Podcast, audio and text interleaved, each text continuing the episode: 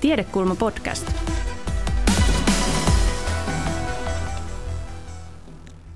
Hyvä yleisö niin siellä striimin takana kuin paikan päällä täällä Tiedekulmassa.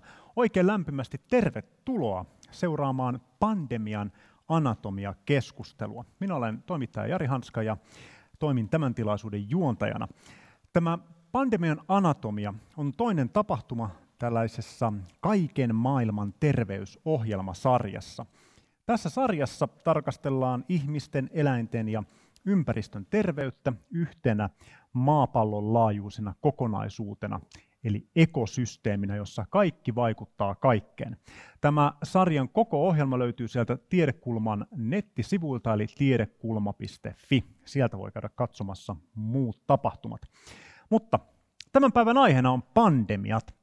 Meistä jokainen on varmasti saanut oman runsaan annostuksen pandemiaa tässä viimeisen kahden vuoden aikana, mutta ei hätään tänään, ei nimittäin ole tarkoitus velloa päiväkohtaisissa koronaluvuissa, vaan katsomme pandemioiden maailmaa pitkällä perspektiivillä ja koko maapallon näkökulmasta. Ja esitelläänpä illan vieraat. Meillä on tätä keskustelua käymässä kanssani meidän erinomaiset asiantuntijat. Lähdetään täältä päästä liikkeelle. Linda Konate. Linda on Lääkärit ilman rajoja järjestön Suomen toimiston toiminnanjohtaja ja yksi sen perustajista. Lisäksi Linda on ollut humanitaarisessa avustustyössä muun muassa Afganistanissa, Pakistanissa, Etiopiassa ja Liberiassa. Sitten meillä on Elina Maaniitty, historian väitöskirjatutkija Helsingin yliopistosta ja Elina tutkii tautiepidemioiden ehkäisyn ja kansanterveystyön historiaa Ruotsin valtakunnassa 1700-luvulla. Saadaan myös tällaista historiaperspektiiviä mukaan. Sitten meillä on Hanna Nohinek, THLn ylilääkäri ja rokotetutkija. Ja Hanna johtaa WHOn rokotusasiantuntijaryhmän koronarokotusalaryhmää. Ja Hannalla on myös erittäin vahvaa kansainvälistä kokemusta. Ja sitten meillä on Olli Vapalahti, zoonoosivirologian professori niin ikään Helsingin yliopistosta.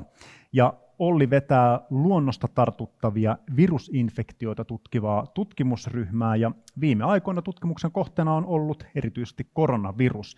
Ja lisäksi Olli tekee diagnostiikkaa tuolla HUSin diagnostiikkakeskuksessa, eikö sitä vain?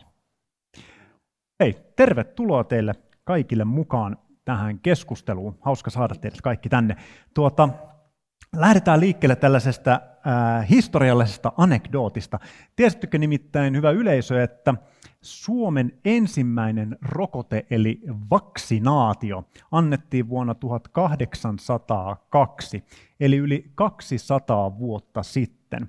Kyseessä oli tällainen isorokkoon kehitetty rokote, jossa käytettiin lehmärokkoa. Puhutaan vähän historian näkökulmasta Elina pääsee heti, heti vauhtiin. Tota, mitäs maailmassa oikein tehtiin aikana ennen näitä rokotteita? Silloin on käytetty rokonistutuksia, ne kuulostaa varsin hurjalta, noin tällaisia rokotteiden esiasteita, mutta hiukkasen riskialtiimpia kuin nykyiset rokotteet. Sä oot Elina tutkinut tätä kansanterveyden historiaa ja epidemioita, niin Kerro hieman tästä historiasta. Miten näihin pandemioihin kyettiin varautumaan aikana ennen rokotuksia? No joo, tässä voin vaikka aloittaa pikkusen noista rokonistutuksista, eli ne tosiaan oli tällainen nykyaikaisten rokotteiden hyvin varhainen esiaste. Siinä oli erilaisia keinoja, millä pystyttiin tartuttamaan isorokkotartunta sitten ihmiseen tällä tarkoituksellisesti, ja näitä alettiin laajamittaisesti eurooppalaisessa lääketieteessä käyttää tuossa 1700-luvun alussa, ja Suomessakin tehtiin ensimmäinen 1754, eli oikeastaan siitä asti täällä on tällaisia toimenpiteitä myös tehty, mitkä olisi sitten jossain määrin verrattavissa nykyisiin rokotuksiin. Toki se oli tosi paljon vaarallisempi, koska siinä käytettiin tätä oikeaa isorokkoainetta. Mutta sitten tämä oli oikeastaan tällainen valistuksen ajan lääketieteen suuri saavutus, että tätä pystyttiin alkaa kehittää sitä turvallisemmaksi, että sitä ennen ei oikeastaan lääketieteen keinoin ihan kauheasti voitu tehdä mitään, eli kun ei tiedetty mistä mistä taudit johtuu, mitä taudin aiheuttajat oikeastaan on ja kuinka ne toimii, niin oltiin aika lailla sitten sen varassa, että oireita pystyttiin ehkä lievittämään jonkin verran ja sitten sitä kautta auttamaan potilaiden oloa riippuen taudista. Joidenkin esimerkiksi ruton kohdalla tässä ei välttämättä ollut sit mitään apua. Mutta enemmän sitten oli kyseeseen tuli tällaiset toimenpiteet niin kuin karanteenit ja erilaiset liikkumisrajoitukset ja tällaiset tavallaan myös sitten varsinkin tuossa 1700-luvun lopulla ja enenevissä määrin 1800-luvulla niin panostettiin myös hygieniaan. Eli tämä oli sellainen tosi iso yleinen elinalosuhteiden kohennus, joka sitten auttoi tosi paljon myös tässä tautien ehkäisyssä. Mutta tosiaan sitä ennen niin lähinnä pystyttiin tekemään karanteeneja, sulkemaan rajoja, sulkemaan kaupunkeja ja rajoittamaan sekä ihmisten liikkuvuutta että esimerkiksi tällaisia tuontitoimenpiteitä. Kuulostaa siltä, että sieltä on kuitenkin jäänyt tällaisia ihan niin kuin menetelmiä Kyllä. käyttöön.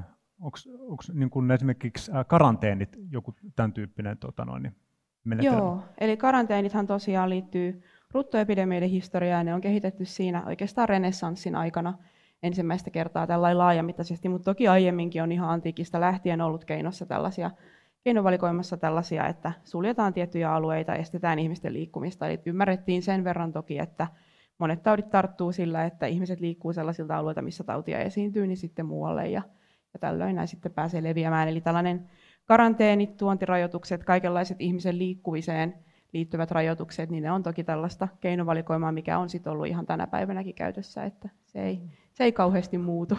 Onko se niin, että no, koronapandemia ei suinkaan ole ensimmäinen pandemia ja tuskin jää viimeiseksi, niin tota, käyttää, käyttäytyykö ihmiset samalla tavalla kuin aikaisemmin?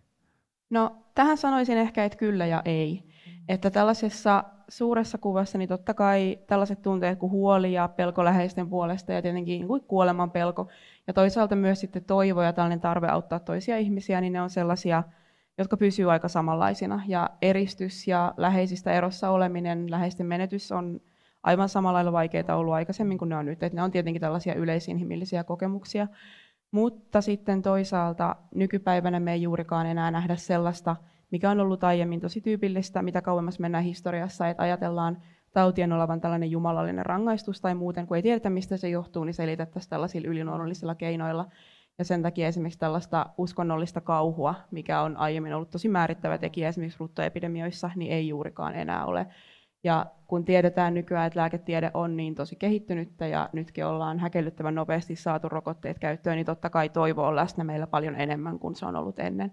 Toisaalta ennen elämä oli muutenkin epävarmempaa koko ajan, eli tämä on vähän vaikeasti määriteltävissä oleva kysymys, mutta sekä että. Hyvä. Hei Linda, sä oot tota, työskennellyt pitkään humanitaarisen työn merkeissä ympäri maailmaa, niin miten sä näet tämän epidemioihin ja pandemioihin suhtautumisen? Onko se muuttunut siinä aikana, mitä sä oot tarkastellut tai työskennellyt tota, eri puolilla? No, toi sinänsä hyvä kysymys, kun mietin, tota, niin niin tietysti ehkä tässä niin on uusi, että se meidän ainakin elin iän aikana on semmoinen globaali pandemia, joka oikeasti koskettaa kaikkia. Ja mä jotenkin jossain vaiheessa ajattelin jotenkin toivekkaasti sitä myös, että, että hei, se voi niin yhdistää meitä, että me, me ollaan koettu sitä samaa, mutta ehkä mä kuitenkin näen, että sit globaalilla tasolla unohtui myös se, että, että se miten niin kuin, vaikka sulla on sama tauti tai, tai tavallaan pandemia, niin miten se vaikuttaa ihmisiin on kuitenkin aika erilainen. Ja meidän niin kuin lähtökohdat siihen, että mitä keinoja meillä on joko yksilönä tai yhteisönä, on tosi erilaiset. Ja Lääkärit ilman rajoja, mehän on työskennellyt epidemian kanssa vuosikymmeniä. Mm. Voisi jopa sanoa, että se on meidän arkipäivää. Että se on niin kuin koleraa, tuhkarokko, ebolaa, jotenka siinä niin tämä, tämä on niin kuin jännittävää miettiä, että miten sitten tämmöinen globaali ää, muuttaa meidän niin kuin ajatusmaailmaa. Ja se, mitä ehkä me nähdään paljon, on se, että vaikka sulla on, niin kuin tässäkin koronassa ollut semmoinen, että me tiedetään just niin kuin lääketieteellisesti, että mitkä on ne keinot, mitä meidän pitäisi tehdä, niin, niin, niin kuin lähtökohdat ei ole samat, mutta myös se, että se pitäisi paikallisesti aina miettiä. Että sit, siihen liittyy paljon muuta kuin tavallaan just se, se rokotteen antaminen tai onko hoitoa tai eristä, että miten ihmiset suhtautuu. Ja se voi hyvin olla erilainen erilaisissa paikoissa. Ja, ja se on ehkä tässä, mikä ei ehkä näy varsinkin tässä niin Suomi-keskustelussa, että, että miten nämä, jos mietitään ennaltaehkäisyä tai tämmöisiä etäisyyttä, miten sä voit pitää etäisyyttä, jos sä elät slummialueella. Siis se on mahdotonta. Mm. Että, että tavallaan, mit, miten tähän suhtaudutaan ja miten me parhaiten voidaan sopeuttaa ne eri keinot siihen yhteisöön, missä me yritetään auttaa.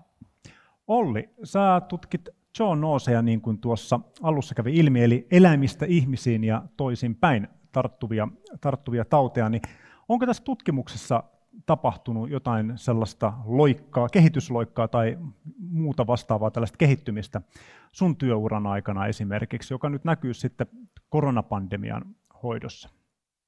No yksi sellainen teknologia, joka on tietysti todella paljon muuttanut asioita no, niin kuin tutkimuspuolella on, on, on se, että kun vaikkapa HIV, joka on pandemia, vaikka ei hengitysteitse leviäkään ja, ja edelleen tavallaan jatkuu, niin siinä kuitenkin kesti kuukausi tolkulla ennen kuin sen aiheuttaja saatiin selville.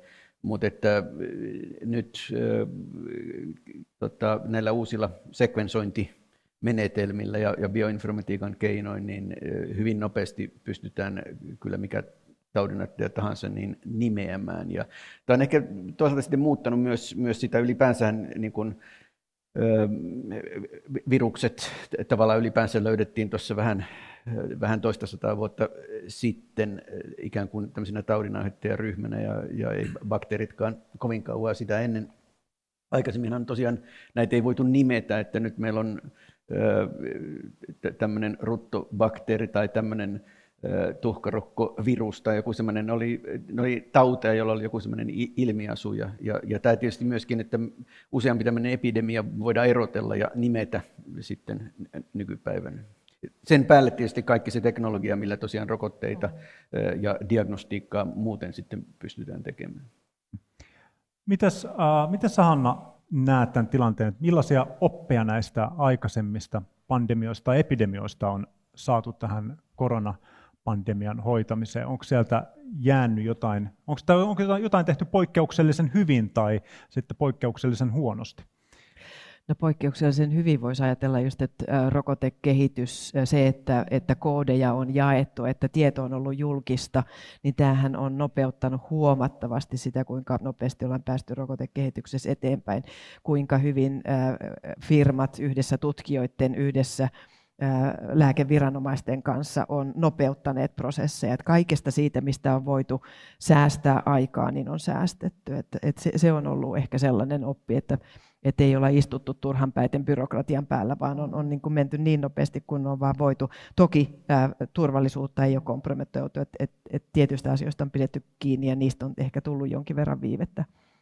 Mutta ehkä sitten se vanhan ajan oppi on, on myöskin, että että meidän rokotteet ei ole täydellisiä, niin kuin me ollaan nyt nähty, niin, me, niin, niin pandemiatoimet on kasa erilaisia toimia. Et, et se, on, se on maskeja ja se on etäisyyttä, se on käsienpesua ja se on karanteeneja. Ja et, et, niin kuin, ei nämä vanhat ruttoajan keinot niin ole mihinkään kadonnut, että ne on niin kuin osa sitä. Sitten on olemassa aika hyvä kuva, missä, missä tota, katsotaan, että että pandemiatoimet on niin kuin juustoviipaleita, reikäjuustoviipaleita, joita menee monta peräkkäin, että, että tota, ensimmäinen, ensimmäinen aita niin kuin vie joitakin asioita pois ja toinen aita vie toisia asioita ja seuraava viipale seuraavia. Että ei ole semmoista niin kuin mustavalkoista, että, että joku asia olisi niin kuin täydellinen ja tämä olisi se niin englanniksi sanotaan silver bullet tai, tai hopea ää, luoti, että, että me tarvitaan monia eri keinoja. Tämä on varmaan sellainen, mitä me ollaan opittu aikaisemmasta. Tämä on kyllä erittäin, erittäin hyvä huomio tämä hopealuoti ja tuntuu, olevan, tuntuu siltä, että on oikeastaan semmoista kaipuuta siihen, että nyt oli semmoinen yksi asia, mikä ratkaisee mm. kaiken. Tuota, ää, mainitsit, tai Hanna mainitsi tässä tuon nopeuden ja siis tämmöinen tutkimuksen tavallaan nopeus ja tiedonvälityksen nopeus on aivan poikkeuksellinen verrattuna historiaan, niin kuka haluaa arvioida teistä, että tota, millainen merkitys sillä on pandemioihin vastatessa? No tosiaan, niin kuin kaikki on nopeita, myös äh, ihmiset, tavarat äh, ja sen myötä mikrobit leviää nopeammin kuin aiemmin, ja on tietysti se, se ikään kuin matriisi, mitä pitkin sitten tota, joku paikallinen epidemia muuttuukin hetkessä pandemiaksi. Sitten toisaalta tosiaan tämä tieto siitä leviää nopeasti ja, ja, ja tosiaan tämän taudin, pandemian aiheuttajan perimä, sen tota, tämmöinen australialainen virologi Ed, Eddie Holmes julkaisi Twitterissä ja, ja tota, saman tien ympäri maailmaa ryhdyttiin tekemään reagensseja tota, rokotteiksi ja, ja tota, diagnostiikkaa varten. Ja, ja tota, myös saksalaiset kehitti tähän diagnostiikan ennen kuin olivat edes olivat nähneet Kiinan Twitteristä, että siellä joku ehkä koronavirustyyppinen aiheuttaja leviää. Ne kehitti menetelmän, joka ottaa niin kuin kaikki tämän tyyppiset koronavirukset, ja se oli valmiina ennen kuin ensimmäinenkään tapaus oli, oli Euroopassa. Et, et niin kuin näin, näin nopeasti ei ole toimittu. Toisaalta sitten tämä tieto kulkee niin nopeasti, että sitten sen, niin kuin, se, sen ikään kuin se leima, että, että mikä on totta ja mikä ei, ja kaikki tämä disinformaatio on, on tietysti se kääntöpuoli siinä, että jos se informaatio liikkuu nopeasti, sitten sitä on yhtäkkiä niin, niin paljon liikaa, että, että se ei niin kuin, tota, taivu ymmärrykseksi, ja sitten tämä disinformaatio myös tekee tämän varmasti tämän hallinnan hankalammaksi kuin mitä se olisi ollut ennen someaikaa.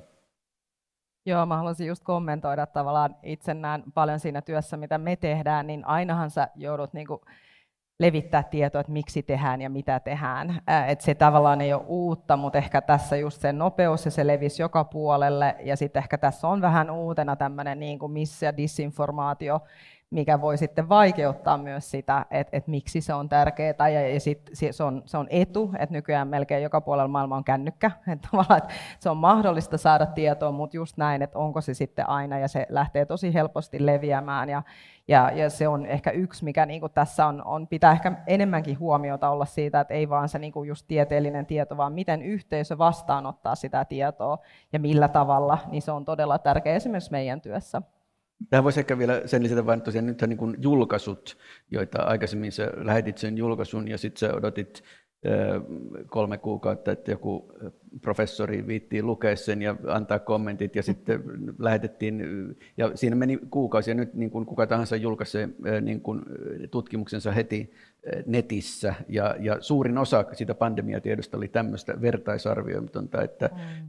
että tavallaan se, jokainen oli, oli itse se vertaisarvioija ja, tai, tai tosiaan vastuu siirtyi tässä kuulijalle ja lukijalle ja, ja sitten ehkä niille vaikuttajille, jotka näitä, näitä tulkitsi. Mm. Ja itse asiassa vaikuttajan näkökulmasta niin tämä on melkoinen haaste, koska mm. mehän ollaan sanottu, että me tehdään näyttöpohjaista mm. ää, terveydenhuoltopolitiikkaa ja silloin, silloin se jää niin kuin sille tutkijalle, joka digeroi sen datan ää, päättäjille, että mikä siitä on, on niin sanotusti hyvää ja mikä on siitä ehkä tämmöistä ja mikä on ihan huonoa. Että se, se lisää sitä työn määrää, sitä määrää, mitä pitää lukea ja ymmärtää ja sitten kääntää myöskin politiikan kielelle. Elina. Joo, tästä olisin, olisin tosiaan ihan samaa mieltä, että ehkä sekä siinä, että mitä pystytään tekemään ja miten nopeasti, että sitten siinä, että miten paljon tulee mis- ja disinformaatiota, niin molemmissa näkyy sellainen valtava niin kuin volyymin ja massan ja nopeuden kasvu.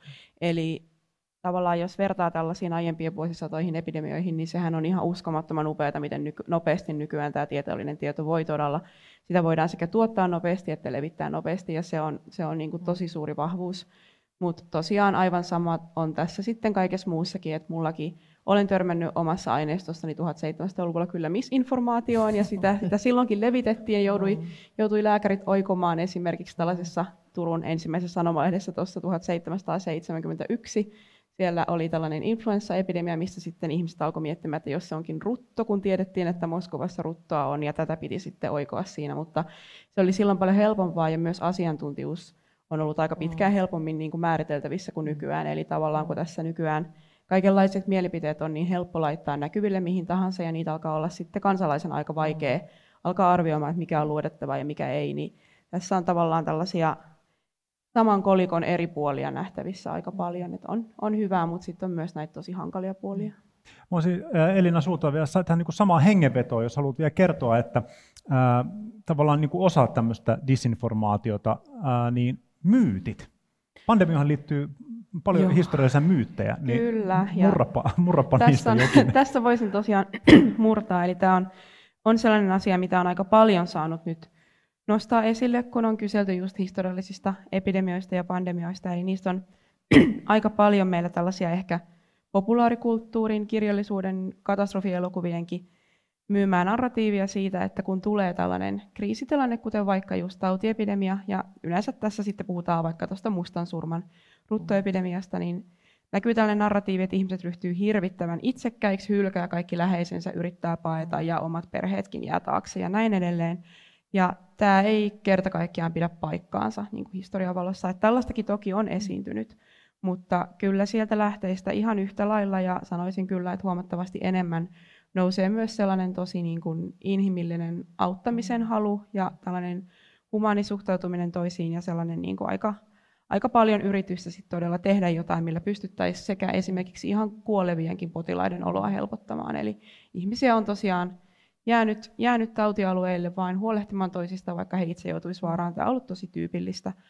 Ja sen takia niin kun se on tosi vaikea katsoa sit myös tällaisia narratiiveja, mitä myydään, ja sit siihen, miten se mahdollisesti vaikuttaa siihen, että miten me itse koetaan sitten pandemia. Mm. Et jos tavallaan annetaan tällaista näkökulmaa siihen paljon. Hei, siirrytään tuota seuraavaksi pohtimaan hieman sitä, että millä tavalla pandemia päättyy. Että onko jo olemassa ylipäätänsä jokin piste, missä voidaan todeta, että nyt pandemia on päättynyt.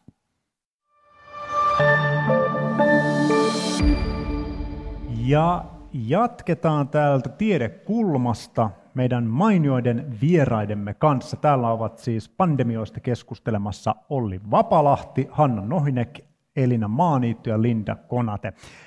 Hei, ennen kuin pohditaan niin kuin tarkalleen sitä, että miten se pandemia päättyy, niin otetaan semmoinen lyhyt, pidetään vastaukset tiiviinä, sellainen tiivis ennustuskierros, että ää, mä haluaisin kuulla, että missä me ollaan viiden vuoden päästä koronapandemian osalta? Kiertääkö täällä semmoinen joku variantti maapalloa vai missä me mahdollisesti ollaan? Kuka haluaa No optimistina mä ajattelen, että me ollaan semmoisessa, niin kuin meillä ei ole enää pandemiassa, mutta me ollaan endemiassa, että meillä on mm. uusi koronavirus, äh, äh, SARS-korona-2, joka aina silloin tällä nostaa päätään, ja ne, jotka on niin kuin iäkkäitä ja hauraita, niin ne sairastuu sitten vakavasti, ja niitä meidän on hyvä sitten sillä kerran vuodessa annettavalla koronarokotteella suojattava. Että tavallaan se tapahtumakulku toivoisin, että on samanlainen niin kuin influenssalla. Joo, näin, näin varmaan on, ja tuo viisi vuotta kuitenkin siinä nähtiin paljon tapahtua. Ehkä tosiaan influenssa on tässä aika hyvä vertailukohta siinäkin mielessä, että siihen niin kun, se kiertää maapalloa ja vähän muuntuneena palaa sitten kerran vuodessa ja löytää sen osan ihmistä, jotka, joilla immuniteetti on sitten syystä toista laskenut tai ei ole tullut rokotuksia otettua tai muuta. Ja, ja tavallaan tässäkin on sitten, että jos tämä tavallaan SARS-koronavirus löytää jostain vähän niin kuin vieraita palasia, vähän samalla kuin influenssa löytää sitä sorsista, sijoista ja, ja, ja niin edelleen, jos, jos tämä SARS-koronavirus vähän niin kuin pystyy niin kuin rakentamaan niitä, niitä tota palikoitansa vähän sillä tavalla, että, että, että riittävän isolla osalla ei ole niin kuin hyvää immuniteettia, niin, niin silloin tavallaan tämmöisiä isompia ryöpsähdyksiä voi tulla, mutta että meillä on kuitenkin neljä koronavirusta päätynyt eläimistä meihin ihmisiin tässä historian saatossa ihan vuosi, viime vuosikymmenien, 150 vuoden sisällä. Ja, ja kyllä se varmaan niin tämän, tämänkin koronaviruksen niin kuin, kohtalo on sama, se jää kiertämään, mutta että sitten sen merkitys vähenee, mutta että, että, että jos, jos se niin kuin,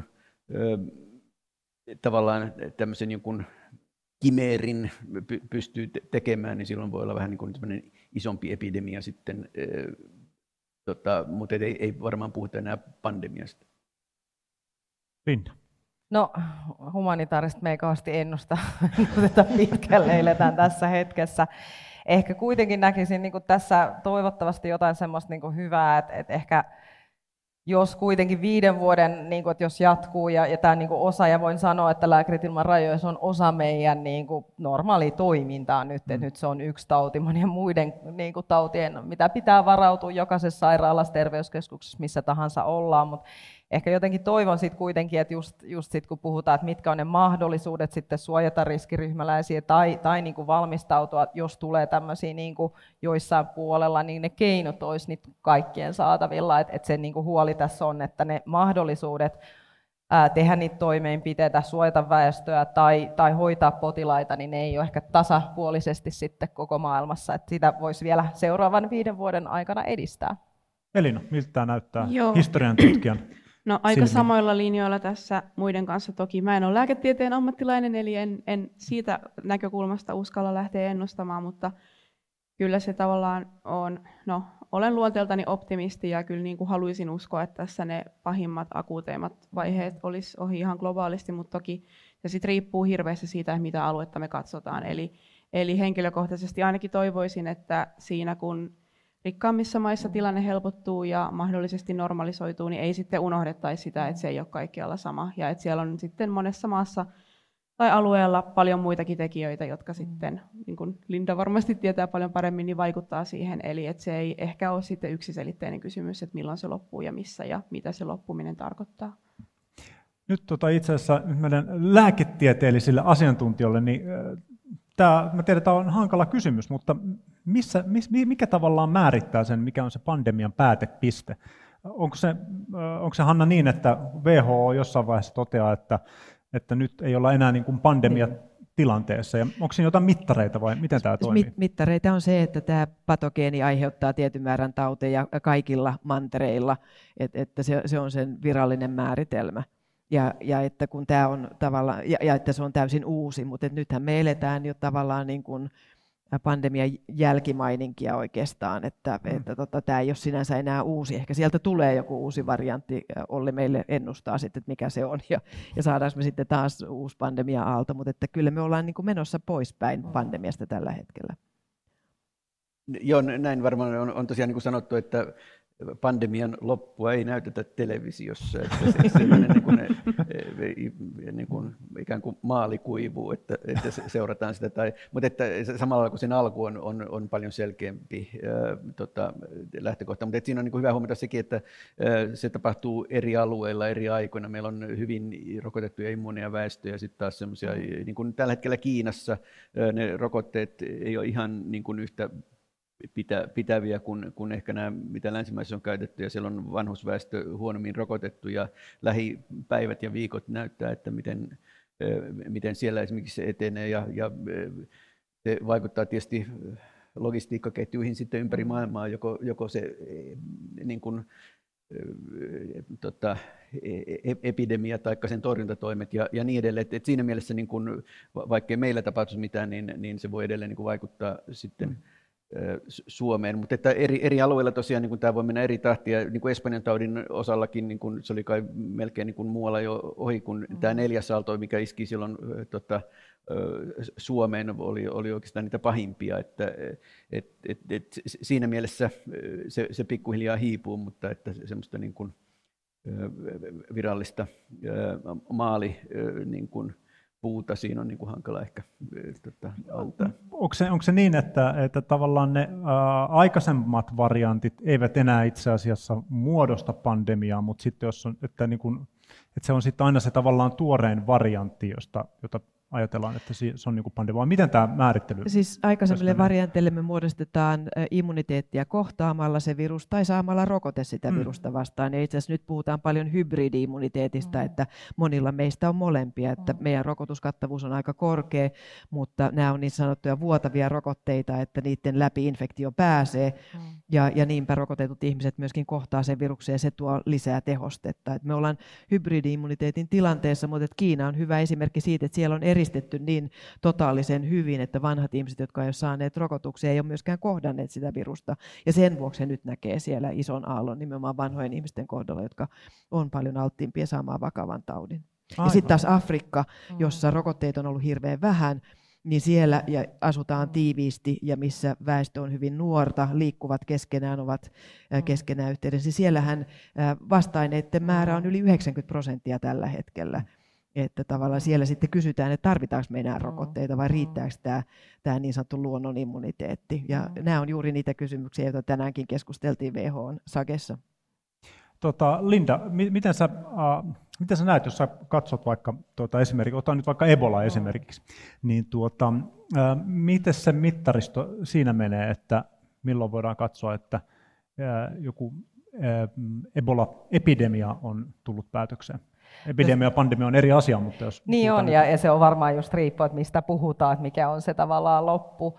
Ja, ja Ebola sinänsä on, on meille niin kuin tietysti semmoinen, missä ollaan työskennelty paljon, ja siinä taas on ollut se, että siinä kyllä julistetaan se sitten, kun se on ohi, koska tietysti se on niin raju ja vakava ja aiheuttaa niin paljon, että siinähän on hyvin spesifi kaksi kertaa se itämisaika on 42 päivää. Ja sit, siis muistan ne viimeisemmät epidät aina hermoilla, että ei kai nyt tuu tapauksia, että onko se ohi.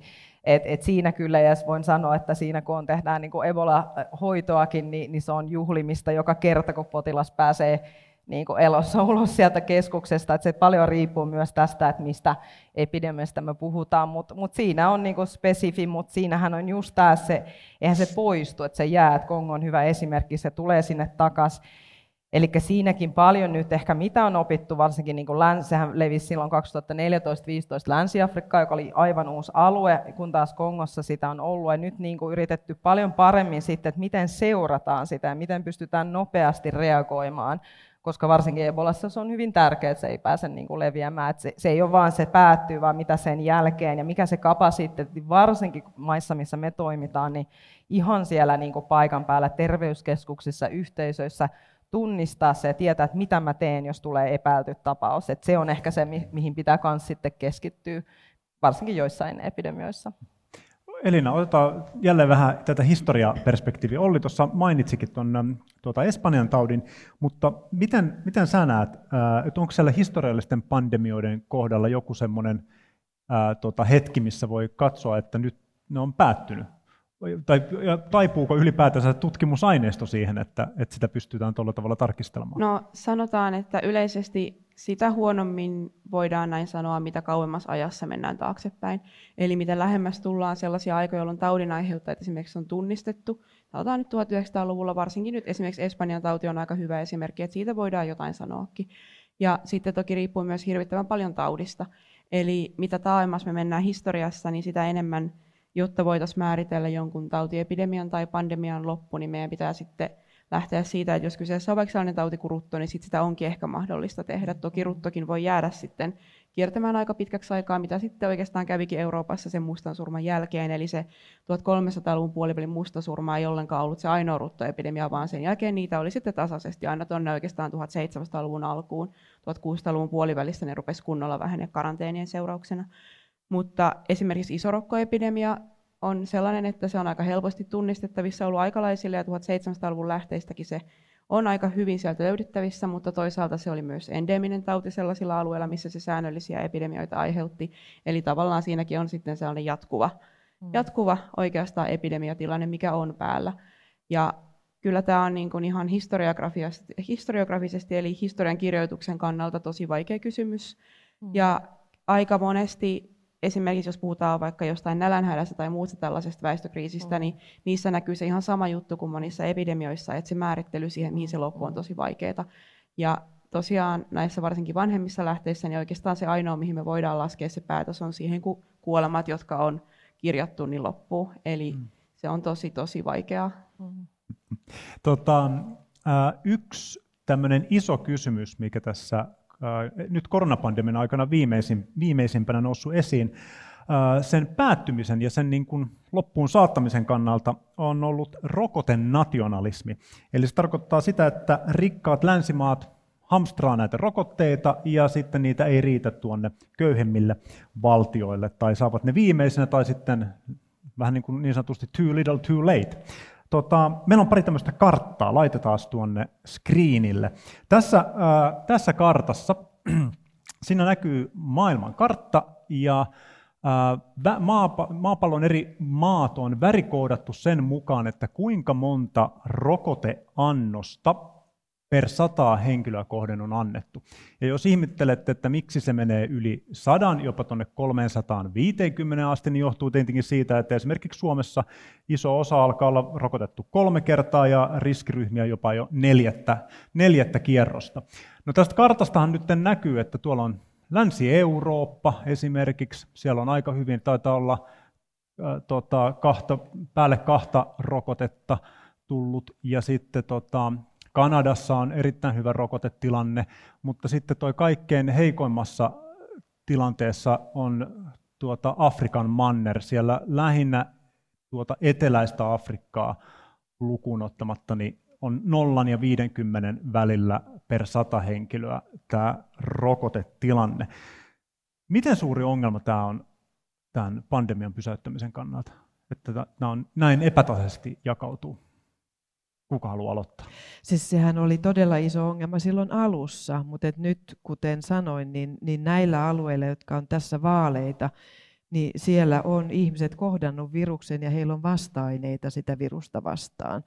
Ja, ja, ja sillä on hintansa, että vanhat ihmiset on kuolleet tautiin, mutta nuoret ihmiset niin on saaneet kohtuullisen hyvän immuniteetin.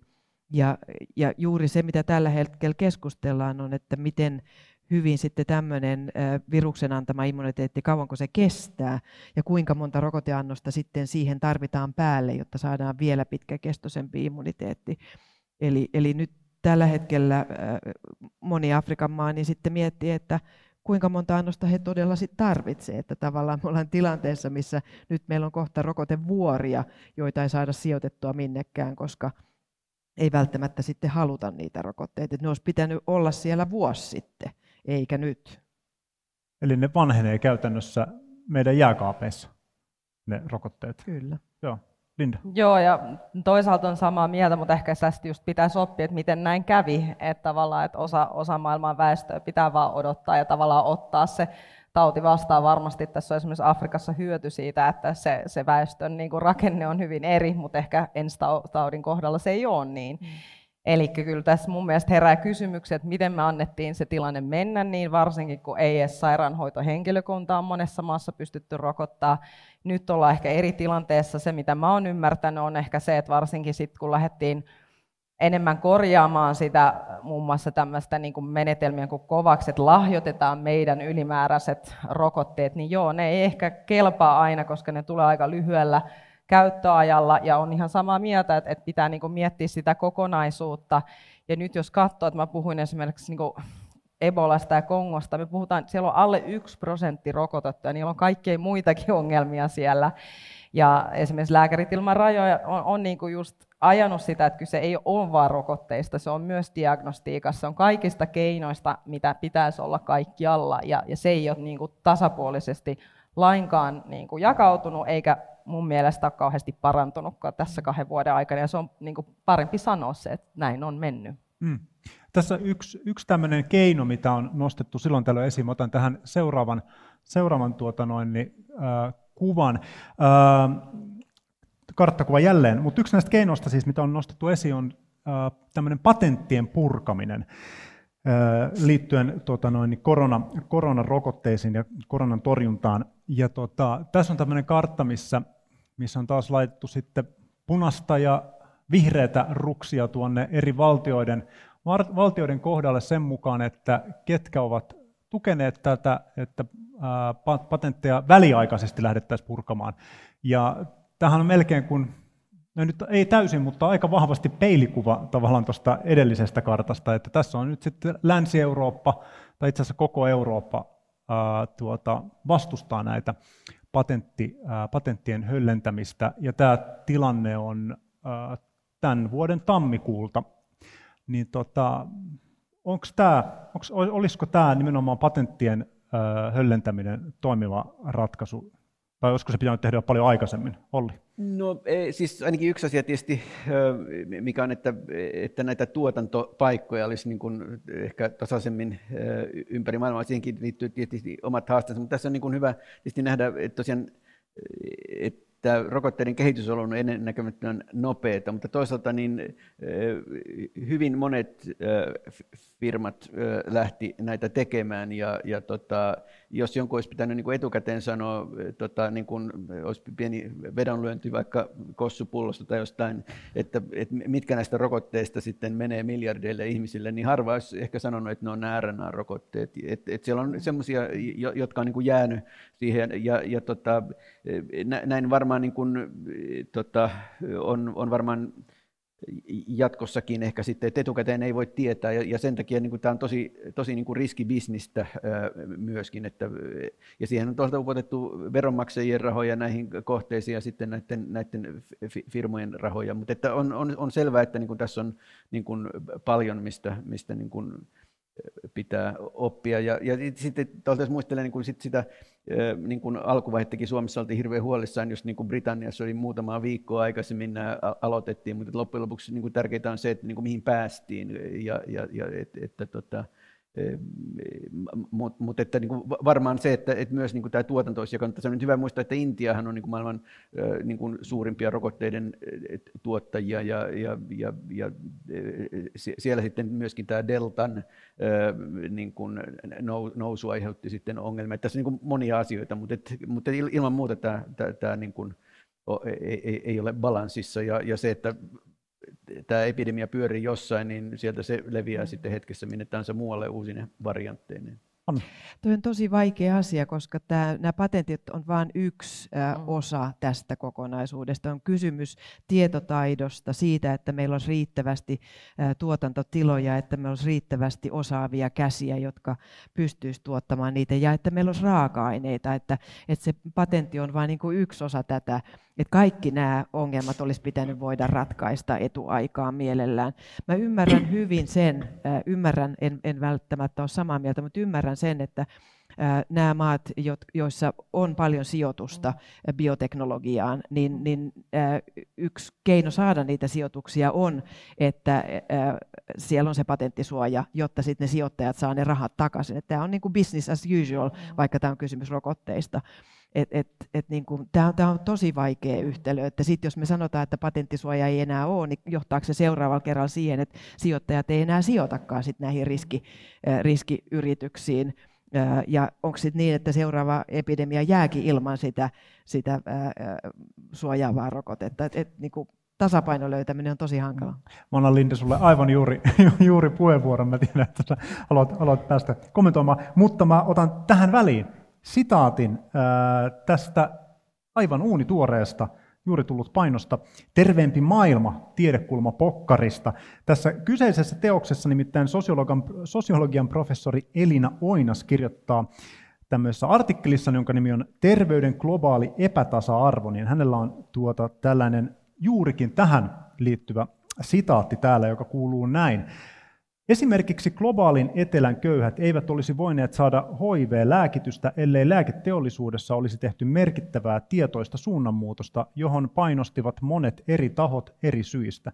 Vielä vuonna 2000 lääkeyhtiöt pitivät kiinni patenteistaan ja lääkityksen kuukausiannoksen hinta vapailla markkinoilla oli todella kallis. Tilanteessa oli jotain samankaltaista kuin nyt COVID-19-rokotteiden kanssa, ja HIV-aktivistien kampanjointi patenttien purkamiseksi toistuu jälleen. 1990-luvun lopun HIV-aktivismi sai lääketeollisuuden huonoa valoa, mutta muutokseen tarvittiin paljon muutakin kuin teollisuuden havahtuminen siihen, millaisen kapitalismin irvikuvan he olivat itsestään kehittäneet. Linda, tota, onko niin, että tässä on jotain tämmöisiä virheitä, mitkä niin kuin tavallaan toistuu ajasta, ajasta toiseen? No toi hyvä, että toit on niin HIV-pandemiaan, koska kyllä tämä on niin kuin esimerkki, että sitä on voitu ennenkin joustaa tarvittaessa. Ja, ja tavallaan ymmärrän hyvin, enkä mekään sanota, että patentit olisi tässä niin kuin ainoa, mutta se on yksi. Se on yksi este, miksi sitä tuotantoa ei ole pystytty monipuolistamaan. Ja, ja teknologian siirtoon ehdottomasti sitä tarvitaan molempia, mutta kumpaakaan ei ole tapahtunut. Eli silloin niin kuin ne semmoiset keinot, mitä meillä olisi, niin niitä ei ole käytetty. Ja kaksi, yli kaksi vuotta pandemiaa aikana niin miettii, että miksi ei näitä edes yritetä ja katsota. Ja, ja, ja se on se ehkä, me, mitä me haastatte. Me ollaan niin kuin vähän oudossa tilanteessa, just kun katsoo tuota karttaa, niin se, että, että, että siellä on sata maata, joka kuitenkin pitää tätä järkevänä yrityksenä lähteä tätä kokeilemaan, ja sitten ne maat, jotka vastustaa, on ne, joille ei ole ongelmaa. Että kyllä se, niin kuin, se asetelma on todella outo. Sitten mä niin kuin lisäisin, että nyt me ollaan just tilanteessa, koska yritykset ei jaa sitä osaamista ja teknologiaa, että me tavallaan tehdään se kaikki uudestaan. Nythän meillä on se Afri- Etelä-Afrikan mRNA-hubi, joka on todella hieno, mutta mitä ne joutuu tekemään sen uudestaan, koska se yritys ei jaa sitä tietoa. Ja silloin me ollaan ensin investoinut julkista rahaa siihen kehitykseen, sitten siihen niin kuin tuotantoon, ja nyt me tavallaan laitetaan lisää rahaa siihen, että joku muu voi keksiä sen uudestaan, että eihän siinä niin enää ole järkeä. Että että pitäisi jotenkin niin herätä, että varsinkin pandemia-aikana se me kaikki hyödyttäisi siitä, jos sitä olisi monipuolisemmin. Ja varsinkin jatkoa, jos on ymmärtänyt oikein, niin tässä on potentiaalia paljolle, niin se, että se keskitetään jonnekin päin maailmaa, niin se ei kyllä sitten auta meitä seuraavassa pandemiassa. Että kyllä, ja tuotantokapasiteetti, sitä on lisätty, mutta minne ne päätyy, ne päätyy meille kolmanneksi ja neljänneksi rokotteeksi. Että et se, se on sen takia, sitä pitäisi olla laajemmin. Elina. Joo, voisin heittää tähän pari esimerkkiä historiasta. Eli esimerkiksi tuossa 1700-luvun Britanniassa, jossa tämä rokonistutus oli tosi korkealla tasolla ja siellä oli tavallaan ne parhaat asiantuntijat tästä, niin sielläkin oli tällainen tilanne, missä kaksi henkilöä kehitti tällaisen turvallisemman menetelmän tähän rokonistukseen ja he, heillä sitten tässä rokonistutuksen seurauksena kuolleisuus oli pienempää. Ja parikin vuosikymmentä he kieltäytyi kertomasta kellekään muulle, miten se mm. tehdään. Mm. Mutta siinä vaiheessa, kun se sitten lopulta julkisesti annettiin tietoon, niin kyllä se sitten olosuhteet parani aika monille ihmisille ja samanlainen tilanne on ehkä ollut sit myös poliorokotteen kanssa, mm. jossa poliorokotteen kehittäjä itse ilmoitti, että hän ei missään nimessä halua sitä patentoida. Et mm. Taisi sanoa, että voiko auringon patentoida, mm. eli että se patentti kuuluu kaikille ja kyllä niin kuin, että toki ymmärrän, että mm. tähän esimerkiksi lääketeollisuuteen liittyy monia kysymyksiä, että siinä on kysymys paljon muustakin kuin vaan niistä patenteista, mutta henkilökohtaisesti olen kyllä sitä mieltä ihan historiankin valossa, että tämä tilanne on häpeällinen. Eli mun mielestä sitä ei kyllä tulisi, tulisi käsitellä ihan näin täällä rikkaammissa maissa. Haluaako Hanna tai Olli vielä tähän tätä kommentoida? Nimittäin muuten kirjehdimme tuota, kes, ää, tuota, koska kello juoksee. Niin... No ehkä, ehkä kommentoisin sen, että onhan me nyt e, esimerkiksi yhteispohjoismaisella akselilla miettimässä mm. sitä, että pitäisikö meillä olla omaa rokotetuotantoa, että jos näkee, mitä maailmassa tällä hetkellä tapahtuu, kuinka riippuvaisia me ollaan erilaisista asioista, niin ylipäänsä semmoinen omavaraisuuden aste monella alueella, rokotukset mukaan lukien, niin on semmoinen päivän kuuma aihe tällä hetkellä. Kyllä. Hei, nyt siirrytään tähän meidän keskusteluun viimeiseen osioon ja puhutaan vähän tota, tulevien pandemioiden ehkäisystä. Ja täällä Helsingin tiedekulmassa edelleen sama porukka kasassa keskustelemassa pandemioista. Kanssani Linda Konate, Elina Maaniitty, Hanna Nohinek ja Olli Vapalahti. Tuota, tuota. No lienee varmaan niin kuin sanomattakin selvää, että tämä koronapandemia ei tuota jää ihmiskunnan viimeiseksi pandemiaksi. Ja tässä on nyt pyristelty pari vuotta tässä uudessa ajassa, ja monille ihmisille on tullut ihan tällaista ensikäden, ensikäden kokemusta siitä, mitä pandemia tarkoittaa tavallaan siellä arjen tasolla, ja jos ei ole itse sairastunut, niin todennäköisesti joku lähipiiristä kuitenkin. Mutta onko niin, että pandemioihin varautuminen on tietyllä tapaa nyt poliittisella agendalla korkeammalla kuin koskaan aikaisemmin modernina aikakautena?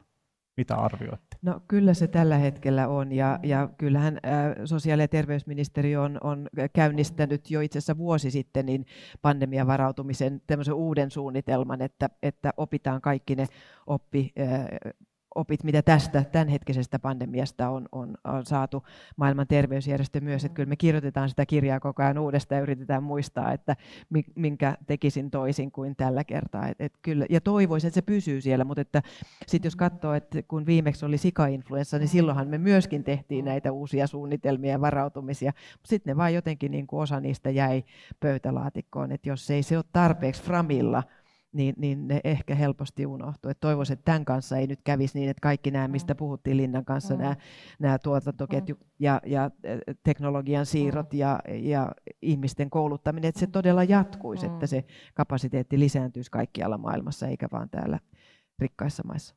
Olli. Joo, no kyllä tietysti varmaan näin on, että kun pandemian perävalot alkaa näkyä, niin sitten rahoille löytyy muutakin käyttöä. Sitten e, onko se viiden vai 50 vuoden päästä sitten on, on vastaava, sitähän e, emme tiedä. Mutta tietysti ongelma on, että vähän niin kuin tehdään niin kuin projekteja ja, ja sitten niin kuin se, että sinne tavallaan semmoinen pitkäjänteinen ja keskitetty niin kuin se valmiuden nostaminen tietysti olisi, olisi tärkeää, että, mutta että, että tietysti influenssa on, on se, mihinkä tavallaan semmoista varautumista on ollut monenlaista ja, ja niin kuin oltu valmiita sitten, kun se seuraava influenssa tulee. Ja seuraava influenssapandemia varmasti myös tulee, mutta et sitten niin kuin, se, sehän, mikä tässä oli ehkä tässä koronaviruksen nyt että se oli pandemia, joka ei ollut influenssavirus, ja, ja se oli varmaan niin kuin, niin kuin isoimpia asioita, mihin ei oltu valmistauduttu. Voisiko yksi siis tämmöinen ihan käytännön tapa varautua olla se, että jokaisessa maassa olisi sitä omaa rokotetuotantoa ja tavallaan kyvy, kykyä aloittaa se niin kuin hetkenä minä hyvänsä. Suomessahan sitä kuitenkin on aikaisemmin ollut ennen kuin se ajettiin alas. No ehkä yksittäinen maa on ehkä liian mm. pieni siihen. RNA-teknologiahan antaa sen mahdollisuuden, että hyvinkin pienissä yksiköissä voidaan tuottaa, ja, ja jos se on monen muun rokotteen niin kuin tuotantoalusta, niin ehkä silloin mm. näin, mutta että pikemminkin ehkä sitten tämmöistä alueellista, niin kuin mm. nyt Afrikassa mm. ajatellaan, että kuusi erilaista hubia sinne mm. rakennetaan, jotka sitten tuottaisi rokotteita sille alueelle, niille maille, jotka on siinä ympärillä. Tämä voisi olla semmoinen, että Pohjoismaat on meidän referenssiryhmä, että ehkä meidän kannattaisi ajatella, että meillä olisi valmius RNA-teknologialla tai adenovirusrokoteteknologialla tuottaa sitten seuraavaan pandemiaan tuleva rokote, mutta aika näyttää. Ja varmaan niin kuin tietysti hyvä tätä osaamista on eh, keskittää, että, että missä tahansa niin kuin nakkikioskissa välttämättä ei, ei, ei näitä kokkailla, mutta tuolta niin kuin hajauttaa sen verran, että eh, kun niin kuin nytkin ollaan nähnyt, että kaikki eh, tämmöiset projektit, jossa vaikkapa rokotetta kehitetään, ei johda mihinkään, että on tarpeeksi diversiteettiä myös, että, että, että nähdään mikä onnistuu. Tota, korona-aikana paljon puhuttiin siitä, että, tai on puhuttu siitä, että ää, kaikki muut tavallaan terveyskysymykset ja sosiaaliset ongelmat sun muut, kaikki, ne kaikki niin kuin jää tavallaan siitä tota noin, taka-alalle, niin voidaanko sille tehdä jotain, että tavallaan ei kävisi niin, että kaikki muu maailmasta unohtuu siksi aikaa? Miten sä Linda katsot tätä? No just Lääkärit ilman rajoja esimerkiksi Ebola on taas hyvä esimerkki, että just se, että se yhtäkkiä keskitytään yhteen ongelmaan, vaikka yhteisössä on paljon, ja, ja tavallaan ne vaikutukset siitä voi olla niin kuin todella suuret, ihan niin kuin, että ihmiset sitten kuolee, koska ei pääse terveyskeskukselta sairaalaan, ei uskalla mennä esimerkiksi siinä, että et kyllä tässä ja sitä, niitä vaikutuksia me ei vielä varmaan edes nähdä, mm.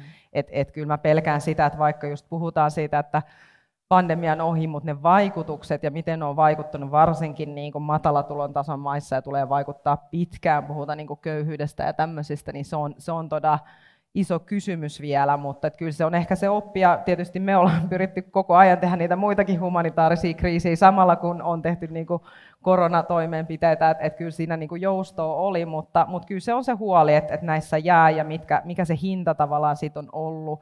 Ja ehkä tullaan taas siitä, että monessa maassa se niin kuin sairaanhoito on jo riittämätön ja tämä on ollut niin kuin siihen kaiken lisäksi päälle ja siellä voi olla muita epidemioita, että just miten me rakennetaan tästä sitä toivottavasti myös niin kuin enemmän kapasiteettia tulevia varten, ja se olisi pysyvää, että se ei olisi tämmöistä niin kuin reagointia vaan, niin, mutta on huolissaan siitä ja on huolissaan, että muun muassa niin kuin vielä ollaan, niin nämä keinot ei ole kaikkien saatavilla ja on Jemeniä ja on, on, on muita Kongossa epidemioita, että miten me pystytään kaikkeen tähän vastaamaan niillä resursseilla. Niin.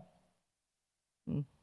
Miten sä Elina arvioit tätä nyt jälleen historian tutkijan silmin, että onko ihmiset nyt valmiimpia tavallaan kohtaamaan, jos tässä meidän elinaikana joku tämmöinen vastaavan no, laajuinen? Kyllä, se, kyllä sanoisin, että se on mahdollista. Että kyllä tavallaan, niin kuin, että varsinkin siinä alkuvaiheessa tätä pandemiaa olin suhteellisen optimistinen siitä, että tällaista jotain yhteishenkeä ja, ja tällaista resilienssiä saattaa myös kasvattaa. Ja kyllä vaikka on nähty kaikkea tosi ikävääkin lopputulosta ja lieveilmiöitä tässä, niin kyllä mä edelleen olisin sillä kannalla, että se voi tosiaan näin olla.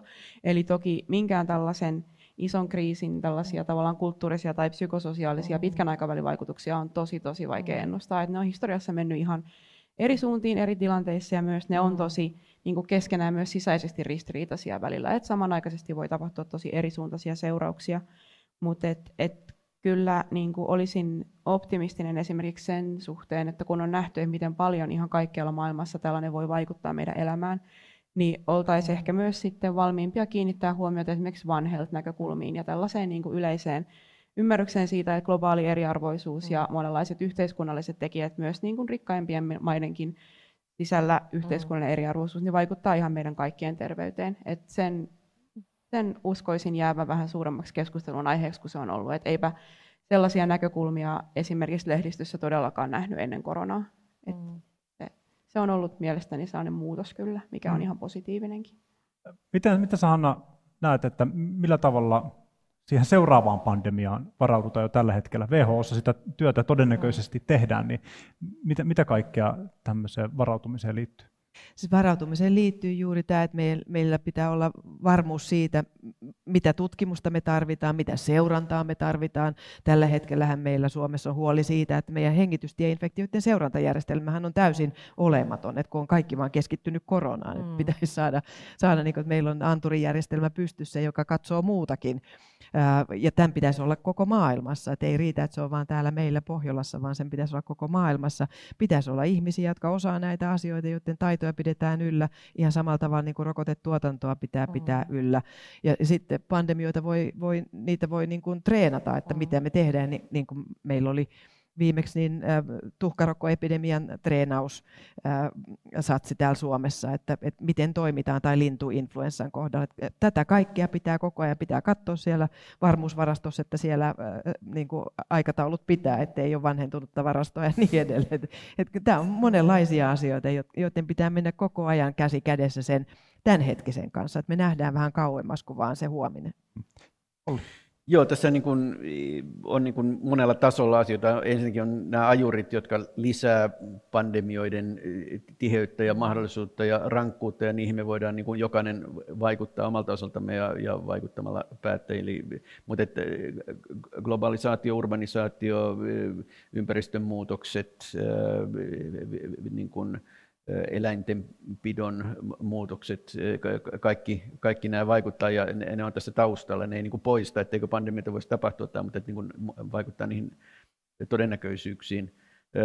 Sitten toisaalta meillä on tämä, mikä ehkä koko tässä näiden paneelien kontekstissa on, on tämä One Health, yksi terveys sitten, että tota, tavallaan, että ihminen ei ole niin pyramidin huipulla oleva tota, laji, vaan, vaan tässä kontekstissa varsinkin se on yksi laji muiden joukossa. Meillä on 2000 jyrsiä lajia, 1000 lepakkolajia, sitten meillä on nämä omat domestikoidut eläimemme, jotka sitten välittää näitä on, on hytset ja, ja tavallaan niin kuin, seulotaan sitä, seurataan sitä, mitä siellä tapahtuu, ja voidaan seurata niin kuin kuumeilevia, on tämmöisiä sentinellejä, voidaan yrittää katsoa sitten, mitä tapahtuu. Ja sitten niin kuin kolmas on se, että kun jotain tapahtuu, että sitten on niin kuin mahdollisimman niin kuin striimattu protokolla sitten diagnostiikkaan, lääkkeisiin, rokotteisiin ja, ja tota, ollaan niin kuin myös varautuneita niin kuin sitten johonkin odottamattomaan tämän suhteen, että pystytään toimimaan siinä tilanteessa. Hei, ota nyt ennen näitä yleisökysymyksiä tämmöinen kierros, että jos, jos teiltä irtoaa luottamusta tulevaisuuteen, niin kertokaa tuota, yksi tämmöinen asia, mikä saa teidät luottavaiseksi sen suhteen, että se seuraavan pandemian kohdalla asiat menee paremmin kuin tällä, tai niin kuin tällä koronakierroksella niin sanotusti. Kuka haluaa aloittaa? Kuka on luottavaisin? No mä ehkä y- y- tähän niinku samaa, että et kyllä mä uskon, että me ollaan tässä niinku paljon opittu ja se on ehkä just, kun puhuin siitä, että niinku epidemiat on, on meidän arkipäivää monessa kontekstissa, niin nyt se tuli tosi lähellä ja ihmiset on kokenut sen ja, ja se on ehkä muuttanut sitä käsitystä, että meidän pitää oikeasti niinku yhdessäkin tehdä asioita ja Lääkärit ilman rajoja teki, teki tuosta alkuvuodesta kyselyn, että mitä suomalaiset on mieltä niin näistä asioista, niin just tämä, että kyllä se on tärkeää maailmanlaajuisesti varmistaa, että kaikilla olisi pääsy, että, että niin se ihmisten miten he näkee sen asian, on tavallaan näin positiivisen. Miten me päästään siihen, niin siinä on varmaan paljon työtä, mutta se oli niin kuin mulle positiivinen ihmistä, että kyllä, että tässä on niin kuin tärkeää, että kaikilla on sama oikeus elämään, kaikilla olisi niin kuin keinot, ja nyt se on tullut niin lähelle, niin mä, mä toivon, että se pitää sitten seuraavan kerran, mutta sen mä jotenkin näen todella positiivisen, että ihmiset ei ole itsekkäitä, niin kuin sä sanoit, että ne oikeasti näkee, että tässä on idea, että kaikki, kaikki suojellaan niin kuin eri puolella maailmaa.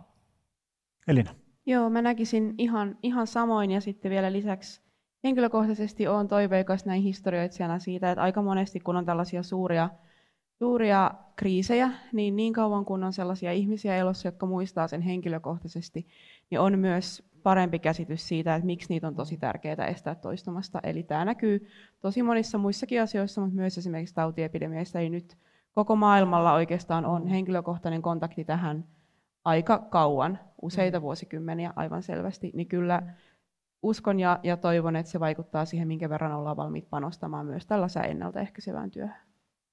Hanna. Niin toivon ja allekirjoitan kaikki, mitä kollegat tässä sanoo, että ei minulla ole paljon lisättävää siihen. Ne on pieniä askeleita, mutta ne on tärkeitä pieniä askeleita siihen oikeaan mm. suuntaan. Taas jos verrataan sika-influenssaa, jossa meillä ei ollut ollenkaan mm. influenssarokotteita ää, köyhille maille, mm. niin tällä kertaa meillä kuitenkin oli edes jotain. Mm. Ja, ja myöskin rokotetuotanto köyhimmissä maissa niin on, on päässyt kasvun uralle niin toivottavasti sitten sinne kymmenen vuoden päähän, jossa ehkä sitten tulee se seuraava isompi, niin me oltaisiin taas mm. paremmassa tilanteessa. Mutta se vaatii sitä, että jonkun pitää olla motivoitunut ja työntää niitä poliitikkoja ja sanoa, että tämäkin tarvitsee sen rahan. Olli.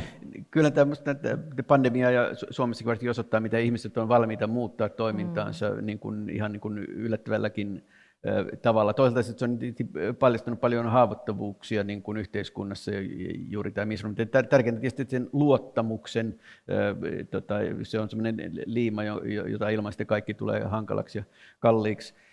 Toisaalta sitten tämä niin kuin, itse on myös niin kuin, luottavainen siihen, että tämä teknologia tulee menee niin kuin huimia askelia ja, ja nämä niin kuin, tota, sitten työkalut sitten kamppailla, diagnostiikkalääkkeet, rokotteet, niin, niin ei ne tästä huonone. Että et kyllä ne mm. tästä paranee. Mainiota. Tästä tuli toiveikas olo, mutta otetaan vielä yleisökysymyksiä ja katsotaan, että onko sitten vielä toiveikas olo. Tuota, Täällä on ensimmäinen kysymys on, että millä tavalla tullaan punnitsemaan koronapandemian kohdalla rajoitustoimenpiteiden, esimerkiksi etäkoulu, maskisuositukset, vierailukiellot, koronapassi, niin näiden hyödyt ja haitat, ja miten tätä tietoa tullaan käyttämään seuraavan pandemian kohdalla? Tehdäänkö tässä jonkinnäköistä tämmöistä jotain seurantaraporttia tai vastaavaa, vai miten tämä mahtaa Kyllä mennä? varmasti tehdään, mutta voi olla vaikeaa erotella sieltä yhtä interventiota, mm. kun on käytetty monta interventiota samanaikaisesti, että niin kuin sanoa, että mikä tämän yhden hyöty tai haitta oli, niin se voi olla vaikeaa saada sieltä ulos, että suuntaa voidaan saada, mutta että onko meillä lopullista viisautta, niin voi olla hankala. Muistelen, että äh, tässä on ollut niin monia vaiheita koronapandemian aikana, mutta joitakin toimia taidettiin nimenomaan porrastaa sen takia, että pystyttäisiin sitten sanomaan kolmen, neljän viikon päästä, että oliko se tavallaan toimiva toimi. Niin näitä varmaan jonkun verran pyritään sitten jälkikäteen Kyllä, käymään joo, läpi. Joo. Joo. Tuota, sitten tuleekin hankalampi kysymys. Miten ikiroudan sulaminen vaikuttaisi pandemioihin? Löytyykö asiantuntemusta? Eikö ikiroudassa siellä maan sisällä niin on erilaisia viruksia ja bakteereita, ja, ja tota, jos ne sieltä vapautuu, niin Olli, mitä sitten tapahtuu? Onko no, siellä pernaruttoa no, tai Siitä on e-, esimerkkiä, että niin kuin esimerkiksi pernaruttobakteeri, siellä on myöskin tiettyjä viruksia, tota, jotka mm. pystyy sitten sieltä, jos ne löytää sopivan solun ja isännän. Itse meillä on eurooppalainen projekti, jossa tota, tämä oli yksi semmoinen niin kuin tutkimuslinja siellä, että mennään sinne, missä e, tota, Grönlannissa tämä jää sulaa ja katsotaan, tota, mitä sieltä löytyy. Tämä projekti alkoi tuossa tota, 2020 tammikuussa, mutta että vielä ei ole sinne e, tota, Grönlantiin päästy, vaikka on, tota, sitten ovat kollegat sinne yrittäneet. Mutta että, et, et periaatteessa kyllä tämäkin on niin kuin asia, jota, jota pitää tutkia. En, en mm. näkisi sitä mitenkään niin kuin, hirvittävänä uhkana, mutta, että, mutta että on, on, se niin kuin, on, on tätä selvitettävä. Tämä siis kuulostaa, tuota, vaikka tämä on ihan todellinen asia, mutta se on, tämä on siis asetelmaltaan tämmöisen tuota, kauhuelokuvan alku. Sen takia mä väitän, että ihmiset on hirvittävän kiinnostuneita sitä. Muokin siis kiinnostaa tämä suunnattomasti tämä ikiroudan sulamis tota noin, niin, tuota, skenaario. Tuota, sitten täällä on, ää, tämä on kyllä suoraan Elinalle kohdistettu kysymys, että millaisia yhteiskunnallisia vaikutuksia pandemioilla on historiassa ollut ja onko nyt samanlaisia? No sitä, että onko nyt samanlaisia, niin ei oikeastaan vielä voi sanoa. Että se on ehkä jotain, mitä me pystytään sit arvioimaan vuosikymmenten säteellä. ehkä jo lähivuosinakin, riippuen vähän siitä, että minkä tieteen alan kautta tätä katsotaan, mutta nehän on ollut tosi moninaisia. Että tässäkin on vähän myös tällaista myyttiaspektia näissä keskusteluissa monesti mukana, että sellaista näkemystä näkee varsinkin vanhemmassa historian tutkimuksessa ja sitten edelleenkin ihan populaarikulttuurissa joskus mediassa esimerkiksi tämä musta surma olisi johtanut renessanssiin. Eli tällainen ajatus, että kun Euroopasta esimerkiksi menehtyi sellainen noin kolmannes ihmisiä, ellei enemmänkin, niin tämä olisi johtanut resurssien lisääntymiseen ja sitten näille jäljellä oleville olisi ollut parempi elämä, niin tämähän on siis aika lailla täysin myytti.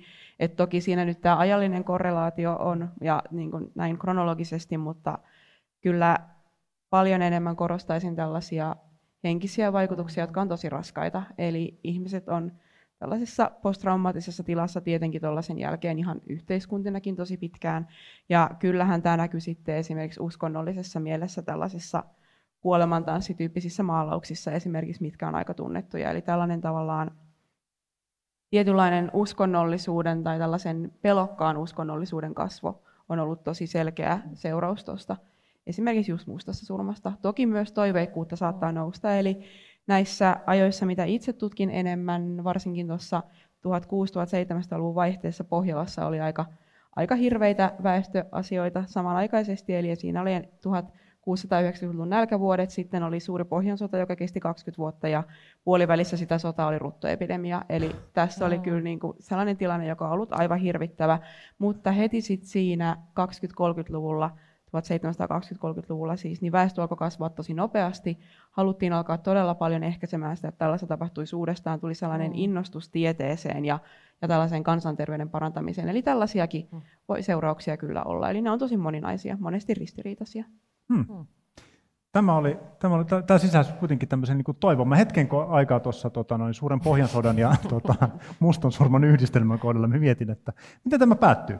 Tuota, hei, äh, tässä olisi Ollille ja Hannalle kysymys, mutta meneekö tämä enemmän Ollin tuota, ää, pöydälle, mutta millä tavalla seuraava pandemia mahdollisesti alkaa ja mistä sen, mistä sen tunnistaa? Joo, erinomainen kysymys.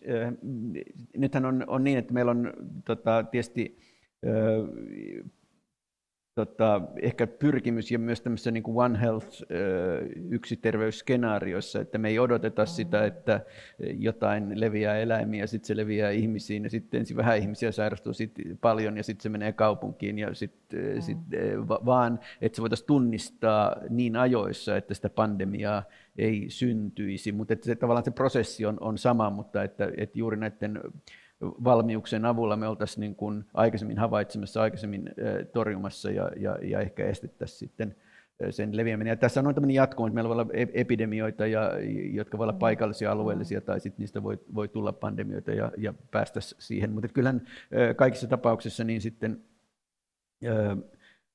lähtökohtainen on, on se, että se, meillä on jossain päin sitten epidemia, jota ei saada pysymään mm. kontrollissa. Ja siihen liittyy monia asioita, jotka johtuu itse siihen tautiin. Ja tätähän voidaan niin pohtia varsinkin SARS-1 ja SARS-2 välillä. Siinä on tietysti monia asioita, mutta että tota, SARS ykkönen levisi lähinnä oire, oireisista ihmisistä ja, ja tota, aiheutti isompaa kuolleisuutta. Sitä oli niin kuin helpompi torjua kuin semmoista, mm. jota ihan terveet ihmiset kadulla mm. levittävät. Ja, ja silloin sitä ei huomata ja silloin se pääsee leviämään. Sitten otetaan vielä yksi kysymys täältä. Mm, miten saamme kurottua umpeen misinformaation aiheuttaman kuilun ihmisten ja yhteisöjen välillä? Hmm. Haluuko Linda lähteä liikkeelle? Hankala kysymys, mutta, mutta miten, miten sä arvioit tätä? Toi on kyllä, siis kun puhuttiin aikaisemmin vaan sit niinku tiedon määrästä ja miten paljon, että ehkä niinku meidän pitää vaan niinku jatkaa sitä työtä ja sitä keskustelua ja ymmärtää, että ihmiset osittain hakee sitä tietoa ja varsinkin jos on paljon uutta.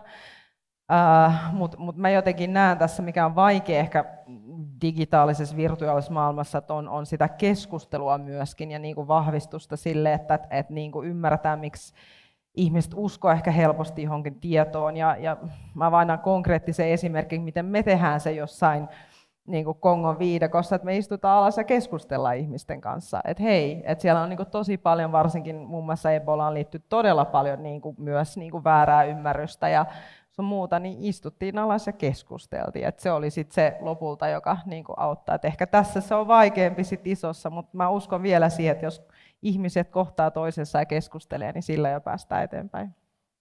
Elina. Joo, mä olisin, olisin historian perusteella ihan samalla kannalla, että vaikka se on tosi vaikeaa ja mm. koko ajan niin kuin ihan tämän volyymin takia mm. vaikeampaa, niin mä olisin kanssa samaa mieltä, että kyllä vaan pitää yrittää kohdata. Mm. Että vaikka se olisi kuinka vaikeaa ja kuinka tuntuisi taistelulta tuulimyllyjä vastaan ja miten, miten raskasta, niin edes tavallaan pienissä piireissä ensin yrittäisi keskustella ihmisten kanssa, että et siinä pitäisi jotenkin päästä käsiksi siihen, että mikä siellä on se tausta, mm. että mistä pelosta tai, tai tällaisesta jostain esimerkiksi henkilökohtaisen elämän vaikeista kokemuksista ne saattaa tulla, että sellainen luottamus on vähentynyt ja sitten yrittää lähteä sitä sieltä purkamaan niin, että, että pystyisi välttämään sellaisen tavallaan ikään kuin ylhäältä selittämisen. Ja se on tosi vaikeaa, että, että jos mm. tulee jotain ihan uskomatonta salaliittoteoriaa, niin se on tosi vaikeaa ihan mm. kelle tahansa sitä kohdata, mutta et, et uskon, että et kuitenkin pitää jaksaa yrittää. Et toki sit yhteiskunnan mittakaavassa se on tosi vaikeaa, että miten, miten tavallaan huomioida tällaiset pelot ilman, että samalla tulee antaneeksi niin sanotusti platformia, eli tällaista esiintymistilaa mm. sitten sellaisille, jotka toimii ihan, ihan tavallaan tarkoituksellisen pahan tahtoon. Se on tosi vaikea kysymys, mutta et uskon siihen kohtaamiseen. Rokotusmaailmastahan me tiedetään, että noin yksi prosenttia väestöstä on sellaisia, että ei heihin mm. pysty oikeastaan vaikuttamaan. Mm. Että he on siinä omassa, omassa kuplassaan ja eikä he halua edes antautua semmoiselle dialogille, mm. jossa mm. omat näkemykset muuttuisi. Mutta että sitten on se noin 30 mm. prosenttia, vähän riippuu rokotteesta tai taudista, 30 prosenttia ihmisiä, jotka miettii asioita ja ne on e, epäröi ja, ja kuuntelee yhtä mm. ja toista. Ja ja joita sitten voidaan kohdata dialogissa ja sitten rokotuspäätös on ehkä mm. tämän seuraus tai ehkä ei. Mutta että, että pitää niinku erottaa nämä mm. kaksi tuulimyllyjä vastaan ja, ja mm. voimakkaita salaliittoteoreetikkoja vastaan, niin ei ole hirveästi keinoja.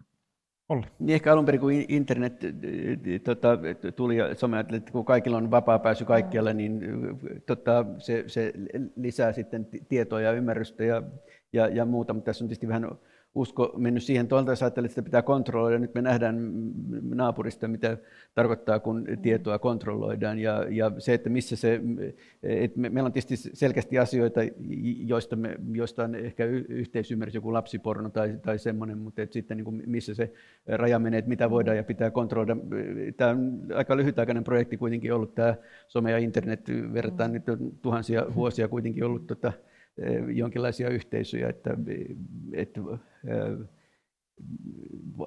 vaikea sanoa, mutta että ei se niin valmis vielä varmaan tämä niin some ja netti ole tässä.